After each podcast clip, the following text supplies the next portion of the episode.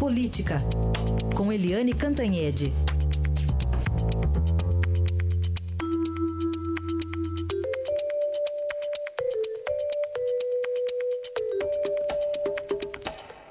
Eliane Cantanhede falando agora do pós-votação aí já da segunda denúncia com, contra o presidente Michel Temer. Está dando tudo sendo dado como uma vitória para o presidente. Agora, o que é que vem depois, Eliane? Bom dia. Bom dia, Heisen. Bom dia, ouvintes. Pois é, o Palácio do Planalto está efervescente, já pensando no day after, né? Como a gente fala, porque a votação da segunda denúncia contra o presidente Michel Temer está prevista para quarta-feira que vem, dia 25, e eles já estão pensando o que fazer depois, né? E se você pergunta para é, 10, vamos dizer, 10 assessores e ministros do presidente, o que acontece depois, eles rapidamente respondem. O presidente só pensa em gerar emprego e em reforma da Previdência. Só que aí você atravessa a rua, vai lá para o Congresso e pergunta para os próprios líderes do governo: e aí, as chances da reforma da Previdência? Ninguém está muito animado, não, porque são dois interesses diferentes. O presidente Temer, né, depois de, é, vamos dizer assim, duas bordoadas grandes ou duas flechadas de bom tamanho, a primeira denúncia e a segunda denúncia da PGR, o presidente tem uma, assim, vamos dizer, uma popularidade res do chão. Então, ele tem em torno de 3 a 5%, dependendo da pesquisa, que é praticamente traço, né? E ele acha que a chance dele recuperar um pouquinho, recuperar não, ganhar um pouquinho de popularidade, de, enfim, passar para a história, é, é recuperar emprego. Então, ele, cada vez que sai uma notícia boa de emprego, como ontem, por exemplo, que foi o sexto mês, sexto indicador positivo de crescimento de emprego, é uma festa no Palácio, porque o Temer acha o emprego a questão crucial é, para ele, enfim, encontrar esse pouquinho de popularidade que ele, desde o início do governo, na verdade, nunca teve. Né? Mas a reforma da Previdência é essencial, é essencial para o futuro, essencial para as contas públicas. Eles consideram, assim, é crucial deixar alguma reforma, mas o, o, o Congresso está em outra vibe, digamos assim, porque o Congresso já está pensando na própria reeleição, deputados e senadores só estão pensando na própria reeleição em 2018. E a reforma da Previdência, por mais justa que ela seja, a imagem dela, a percepção dela na sociedade é de que ela é injusta. Então, os parlamentares sofrem pressão do seu eleitor, das suas bases e até da própria família. Né? A mãe do deputado, né? a sogra do senador, né? todo mundo chega, ah, não, essa reforma é injusta, vai me tirar os meus direitos, e, enfim, aquela coisa que passou erroneamente, mas passou, de que é para tirar direitos, que é para prejudicar.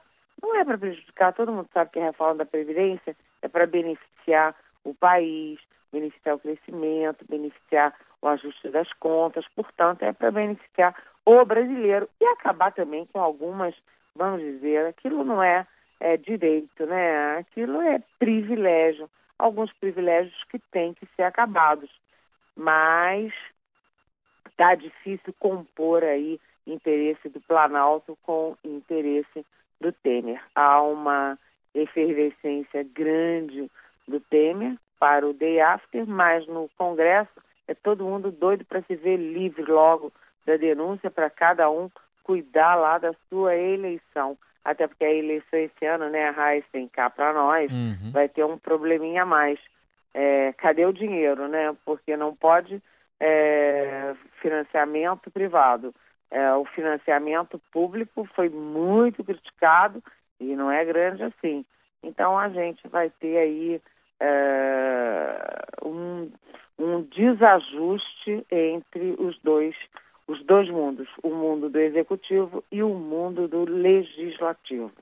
Pois é, esse, desajuste aí que você está comentando, inclusive, o Estadão hoje está mostrando que eles estão interessados em pautas lá no Congresso, tipo segurança pública, então querem coisas mais populares, né? Estão de olho nos mandatos, na renovação dos mandatos, né? Ele, tem isso. Exatamente, exatamente.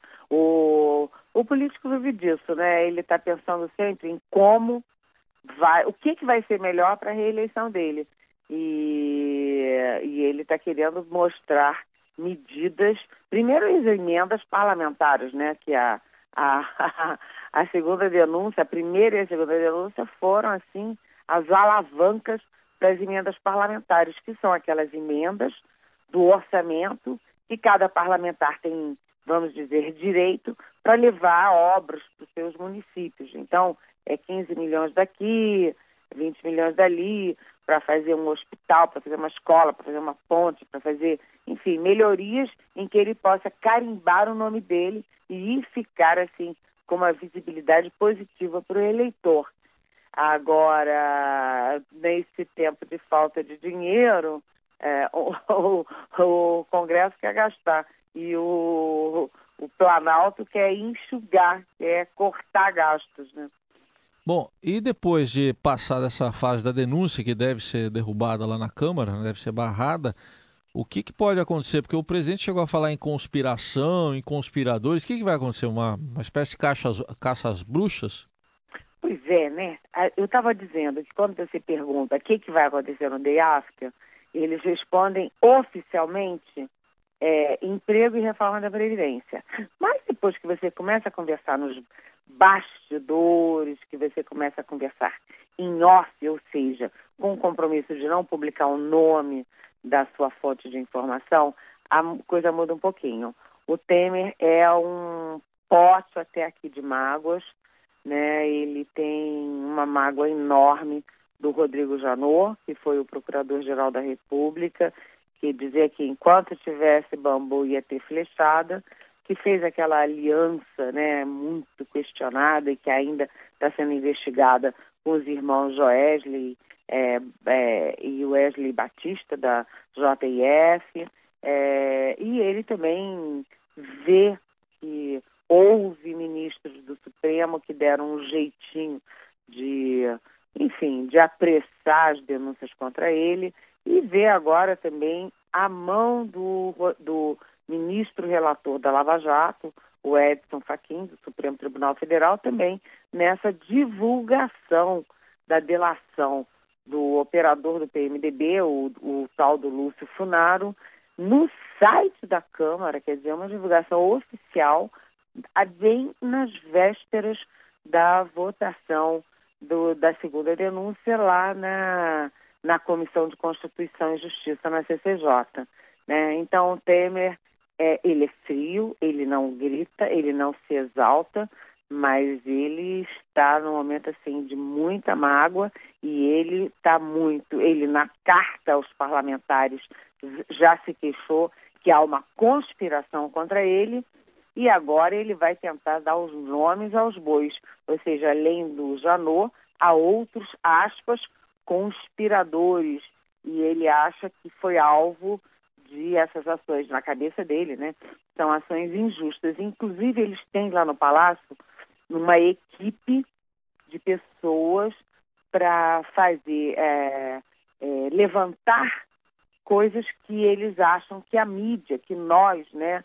Não a mídia não está nem ouvindo, nem vendo, é, nem falando. Então, por exemplo, tem um documento lá sobre é, as contradições e as é, verdades que não foram badaladas na própria delação do Lúcio Funaro. O Lúcio Funaro dizendo que não conhece Temer, que nunca foi ao escritório dele, que não sabe se o carregador de malas dava dinheiro para o Temer e que nem sabe se o Gedel Vieira Lima repassava parte do dinheiro para o Temer.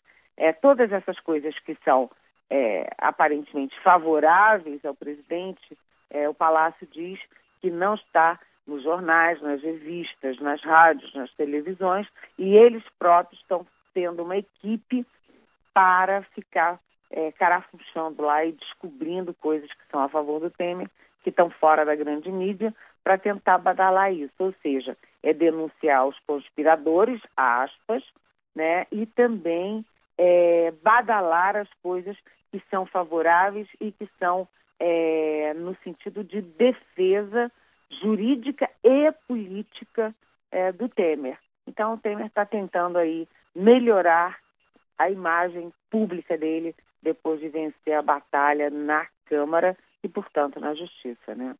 Muito bem, acompanhamos tudo aí. Semana que vem deve ocorrer a votação na quarta-feira. E a Eliane volta segunda-feira aqui ao Jornal Dourado. Bom fim de semana. Bom fim de semana.